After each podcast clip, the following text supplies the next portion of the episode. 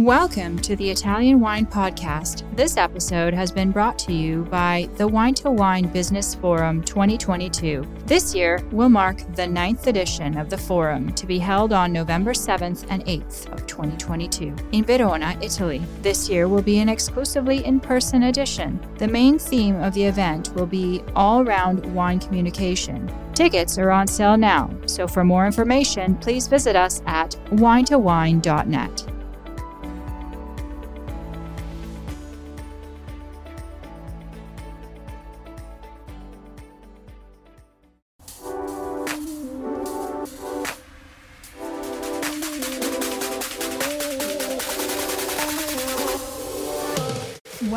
to another episode of On the Road Edition, hosted by Stevie Kim.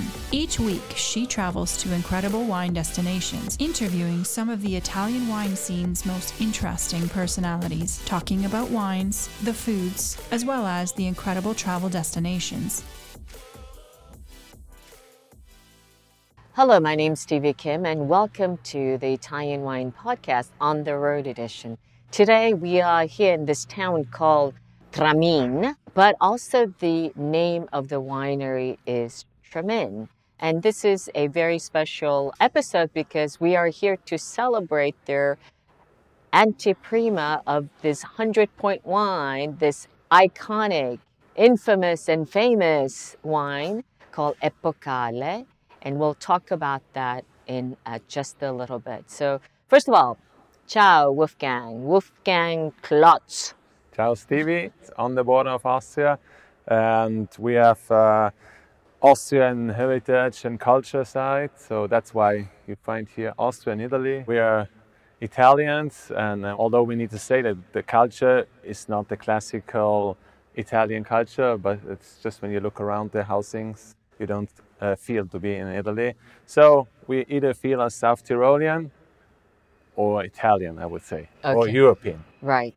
So we uh can you just tell us geographically for our audience where Tramin is exactly? Where is it located? So I would start uh, politically. We are, if you think about Italy, straight in the middle between Milan and Venice, an hour and a half north towards the border to Austria.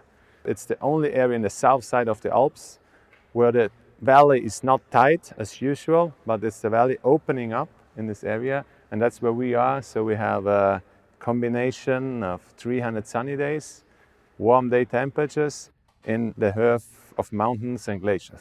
Yeah, so he's getting geeky on me already. And Alto Adige in German, it's called Südtirol, right? So tell us a little bit about the winery because it's a very particular co-op, right? Yes, exactly. So it's a cooperative uh, founded more than 100 years ago in 1898. Back in the time, it was uh, pure necessity because grape pricings were very, very bad.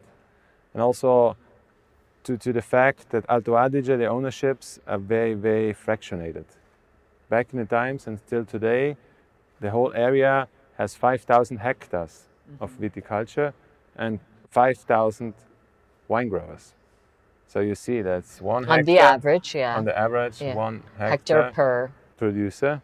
And so back in the times, as, as today, there were not so much buying the grapes, but a lot of people selling the grapes. So the price was very bad. So this idea came up of the cooperative system. And it was the biologist of the village of Tramin, who was the forcing power to engage a group of growers to invest in a winery to produce their own wine and to try to sell the wine and hopefully earn more than by selling the grapes. And as it's a system that started in that time almost in every wine growing village in Alto Adige. So if you look, there are other cooperatives in the area. Every bigger wine village has a cooperative. Mm-hmm. Okay. So basically, you have a bunch of wine growers. How many are there? So there are about 160 families working 270 hectares and owning the winery, and the company. Right. So before we get into the wine, because I know we want to talk about that, um, is it come from originally Tramin? What we know and what we can say is that there is no proof for either one. Okay. So there's no Great. proof of uh, saying it's not, like there's no proof that it is. It's one of the oldest grape varieties in the world. A lot of international grape uh, varieties belong to Gewürztraminer. So knowing that, we know that Gewürztraminer started sometimes very long ago, and it's difficult to tell what happened back in the time. And I believe it's even not so important. Uh, it's important if the area, climatically, it's a good area for Gewürztraminer. And it's very likely that uh, gave the name to the variety. And we know that in the Middle Age, uh, already in a lot of places in Europe, they talked about uh, the wines from this area. Gewürztraminer really restarted to be an important grape variety in, Al- in Alto Adige, so the first starts 35 years ago. Replanting Gewürztraminer. Well, it happened exactly 30. You keep on saying 35 years ago. What happened 35 what years happened? So Alto Adige and Alto Adige and also our company 35 years ago had, for example, 75 or 80 percent of the of the vineyards were planted with? My favorite grape. your favorite grape. Schiava. Yes. and in the Middle Age, we know that three quarter of the viticulture was white wine. And back in the time, wine was uh, a daily drink, and a lot means better. And Alto Adige is also the warmest German-speaking wine-growing area. So the monasteries, to them, it was very logical to use Schiava to produce a lot of red wine. Mm-hmm. And that was the system. And at a certain time in the 70s, 80s, that system didn't pay anymore because we know that consumers look more for good wine and not for a lot of wine. We can say that market showed us that we were wrong because we had Schiava on Everywhere. the hills at seven, 800 meters, yields on 220,000 uh, kilos per hectare. Are you enjoying this podcast? Don't forget to visit our YouTube channel, Mama Jumbo Shrimp, for fascinating videos covering Stevie Kim and her travels across Italy and beyond, meeting winemakers, eating local food, and taking in the scenery. Now back to the show.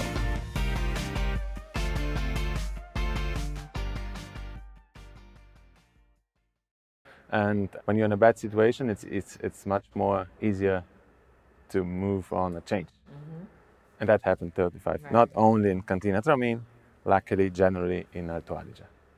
Okay. So tell us then now about Gewürztraminer and the wines that you produce. Going back to that, how many wines do you produce with Gewürztraminer? Yeah. So we, in Gewürztraminer, we produce predominantly uh, this uh, a dry style of Gewürztraminer, and with that stylistic, uh, we, we created a stylistic by now known in the world as the Italian style of Gewürztraminer, with no residual sugar, a Gewürztraminer that shows very beautiful in the glass, and although it is dried, it's very well balanced. Highest and best interpretation of yeah, a dry that's kind style. of your, in reality, that's your signature wine, This right? Because I found, I got to know Tramin of the, because of the Nussbaumer. Yes. And that's our signature wine, and that's our uh, most important interpretation of a dry Gewürztraminer, where we do 15 to 20 fermentations. Some they go down to zero, some at 15, some one uh, stopped by chilling a little Right, bit right, higher right. to do the final blend, and it's around seven to eight grams. Right. That's why we believe that Gewürztraminer grapes need to be ripe to get the aromatics. And basically, we look that the skins are very, became very, very thin, and with the thin skins, the aromatics get into the wine. But what about balancing with the acidity, right? Because when it's more ripe, you tend to lose a bit of acidity. When do you know it's the right moment to The right, harvest? the right moment is when the when the skin becomes very thin, mm-hmm. in the way that the the phenols of the skin go into the juice, and, and we have by the end the, the, the aromatics in the glass. So anticipating is not really an option. The sugar the sugar is already produced before, Right. and the acidity it either is there or it's not, and that is due to the microclimate. And in fact, Gewürztraminer, if it's not on his dedicated area, it's almost impossible to get a result that is in balance and still has the aromatics what should be part of Gewürztraminer. What is the best microclimate for Gewürztraminer? What is the optimal condition? Um, we did this beautiful tasting today, and we had the honor to have Gabriele Gorelli leading the tasting, and he found a very good description for, for the Gewürztraminer, uh, saying that it's a cool climate grape variety that loves the heat or that loves warm weather Warm, yeah, warm weather. Yeah. in cool climate areas. So he said even in Alsace and Alto Adige, they're both more cool climate areas, but they need sun and heat. And that's what our best areas, they, they are south exposed, south facing. Um, a lot of sun, but then this little bit of, of acidity that the Gewürztraminer has genetically needs to be preserved. So we need to have cool nights. And here we, with the Mendel Mountain behind of us, we got very early, early shadow. And we also have quite heavy soils. Soils, they, What kind of soils do you have it's here? uh, limestone, dolomitic limestone, in combination with a good part of, of clay. And this makes sure that it releases the heat much faster than deep sandy soil, for example, right? And it's this combination, it's almost impossible to think about. But if we look outside here, where all this uh, hill, this area here, is not a good area for Gewürztraminer. The Gewürztraminer, the, here they go get overcooked. The acidity is lost. The wines got flat, and just this 300 meters behind, a little bit higher, that's where it, the balance and remains in the wine. Going a little bit higher, in our case more than 500, 550 meters, it doesn't get the ripeness. Oh, yeah, so it's too, Too uh, cool. cool. Eight years out of 10. Right. Yeah. So the di- you talked about the diurnal um, temperature, right? The difference between night and day. How how much of a difference it, um, How much it is? uh, is there yeah. between night and day during the growing seasons? yeah. Obviously. And obviously, it's important at the last part of the year, of the growing Yeah. season. Yeah. And then at that part of the year, it's uh, around about 220 degrees. And it starts al- Twenty degrees. Yeah, and it starts also earlier. That time of the year, 4 p.m., mm-hmm. already the sha- the shadow comes in. And at 2, 3 p.m., the wind of the Lake Garda, the Ora, blows too, keeps the grapes healthy to get the ripeness. And they bring also good ventilation. We do two, two dry style Gewürztraminer, Nussbaumer. and Selida. Selida. Yeah. Then we do, since a few years, a more international style Spätlese Gewürztraminer, that's Epocale. Right. One has a little bit higher level of residual sugar. Then we do Pasito, that's called uh, Roen, Uh, like Rouen. Yes. the peak of the mountain here, what arrives at 2,100 something meters.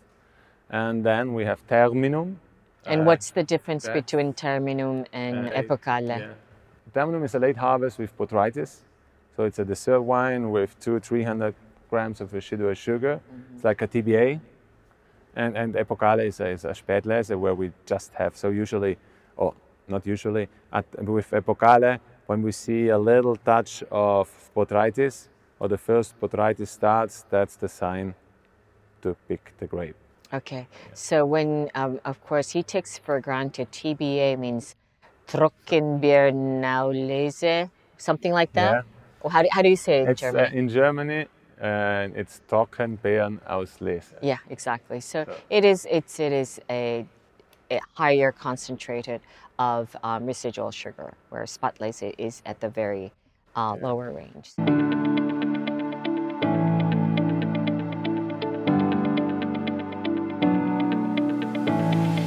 Hope you enjoyed today's episode brought to you by the Wine to Wine Business Forum 2022. This year will mark the ninth edition of the forum to be held on November 7th and 8th, 2022, in Verona, Italy. Remember, tickets are on sale now, so for more information, please visit us at winetowine.net.